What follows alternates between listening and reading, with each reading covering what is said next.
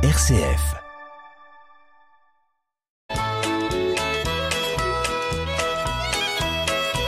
Bonjour à tous, bienvenue dans notre émission Le patrimoine en question. Bonjour Marie-Laure. Bonjour Hubert. Alors je rappelle que Marie-Laure Aucourt euh, est juriste de formation, responsable d'une équipe relativement importante chez CDER, essentiellement consacrée aux questions de droit de la famille, les successions et tout ce qui concerne euh, ces affaires-là.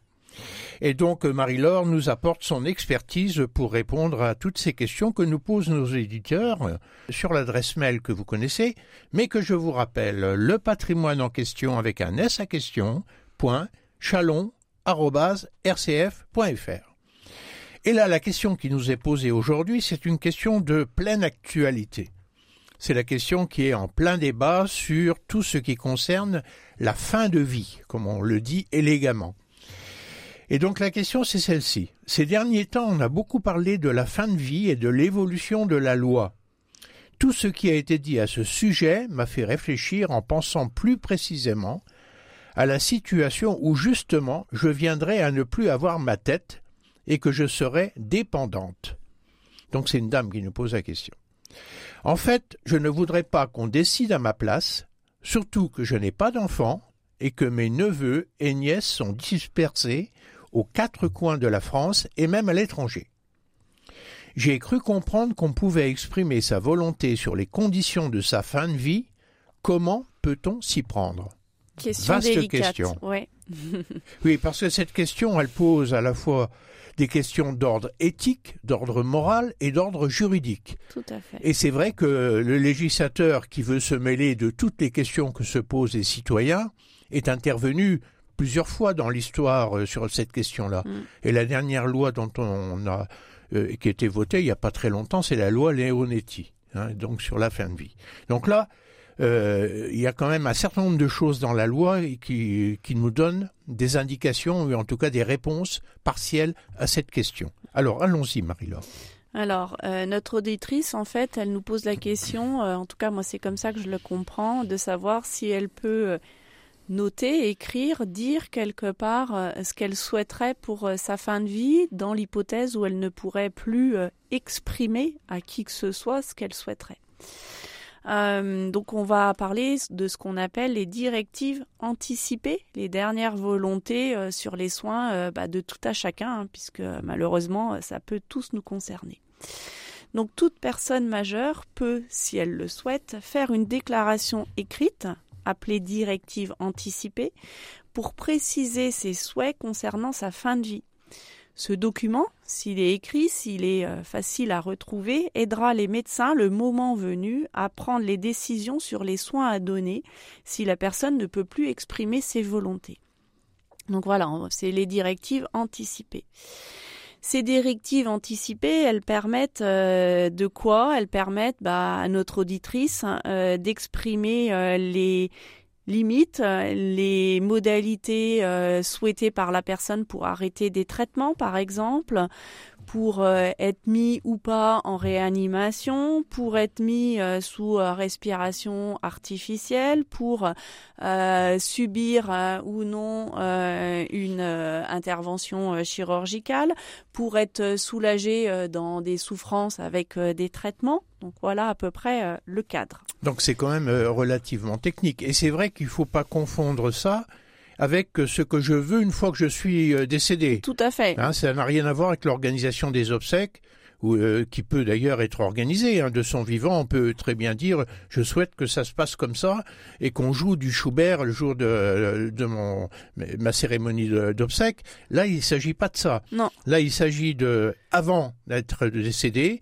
qu'est-ce qui se passe et qu'est-ce que je veux en matière de thérapie euh, de survie, en matière de prolongation de la vie euh, grâce à des traitements de toutes sortes ou, ou grâce à la sédation, euh, par exemple, pour soulager la douleur. Mm, tout à fait. Hein, donc c'est assez technique quand même, Marie-Laure. Ouais, c'est c'est complexe et c'est complètement différent de ce que vous venez de dire sur les directives d'obsèques, de directives de transmission de son patrimoine qui vont passer dans des mesures testamentaires. Là, c'est vraiment euh, je, je suis malade, je peux plus m'exprimer, je suis atteint d'une maladie incurable, hein, parce que c'est ça aussi les directives de fin de vie, c'est euh, dans la dans l'hypothèse où on est atteint d'une infection euh, grave, incurable, soit en phase très avancée ou vraiment en phase terminale. Donc c'est quand même assez subtil.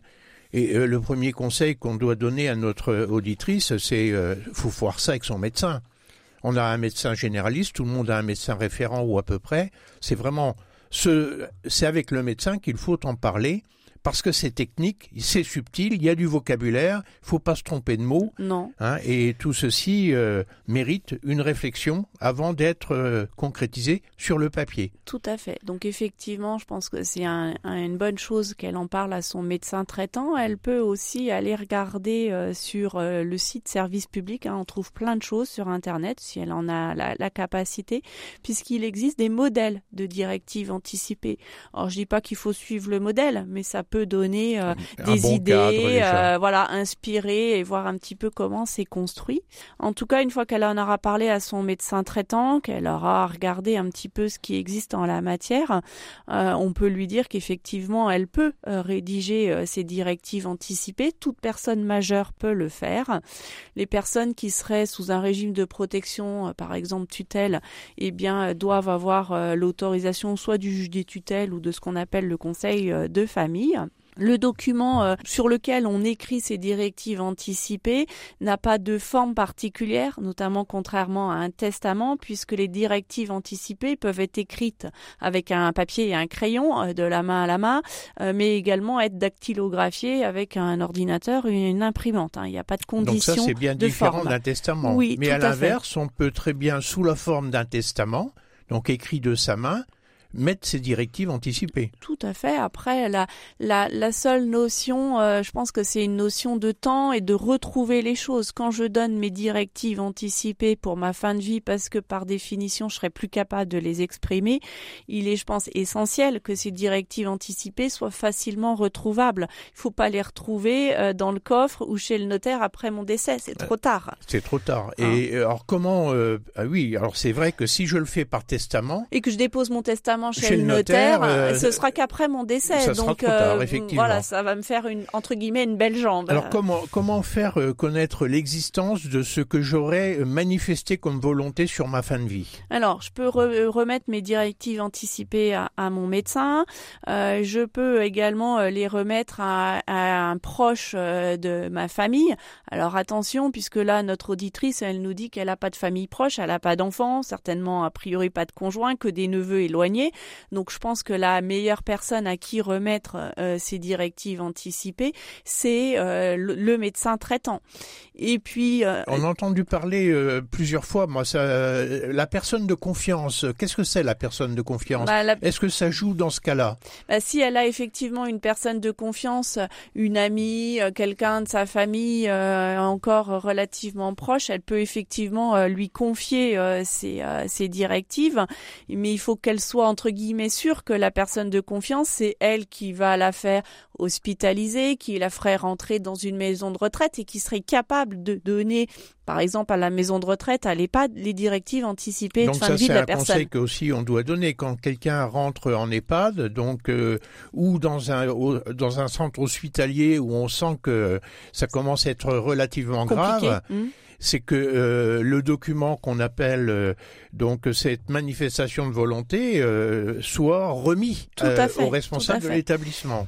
On n'est pas non plus comme une forme de testament où il y a un original, etc.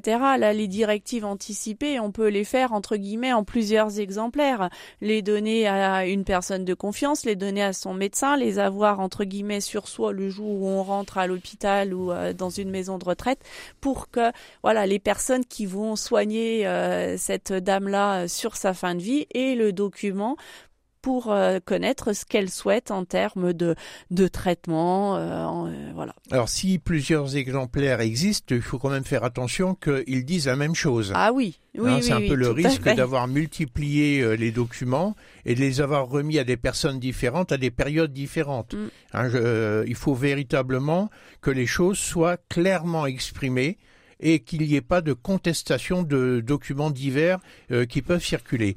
Euh, je veux dire, l'informatique et le développement du numérique euh, peut, peut beaucoup aider, n'est-ce pas? Oui, alors on a aussi depuis janvier 2022 hein, une création d'un espace numérique de santé pour chacune des personnes.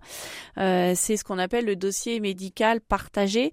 Donc si notre auditrice a fait aussi cette démarche d'avoir un dossier médical partagé, donc partagé entre les différents professionnels, de santé, elle peut aussi euh, déposer, mentionner ses directives anticipées euh, dans le cadre de ce dossier euh, médical partagé.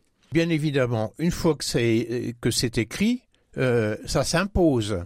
Oui. Et est-on sûr que ça s'impose dans tous les cas? Pas dans tous les cas. Euh, bah, c'est des directives anticipées de fin de vie quand je suis atteint quelque part d'une maladie incurable.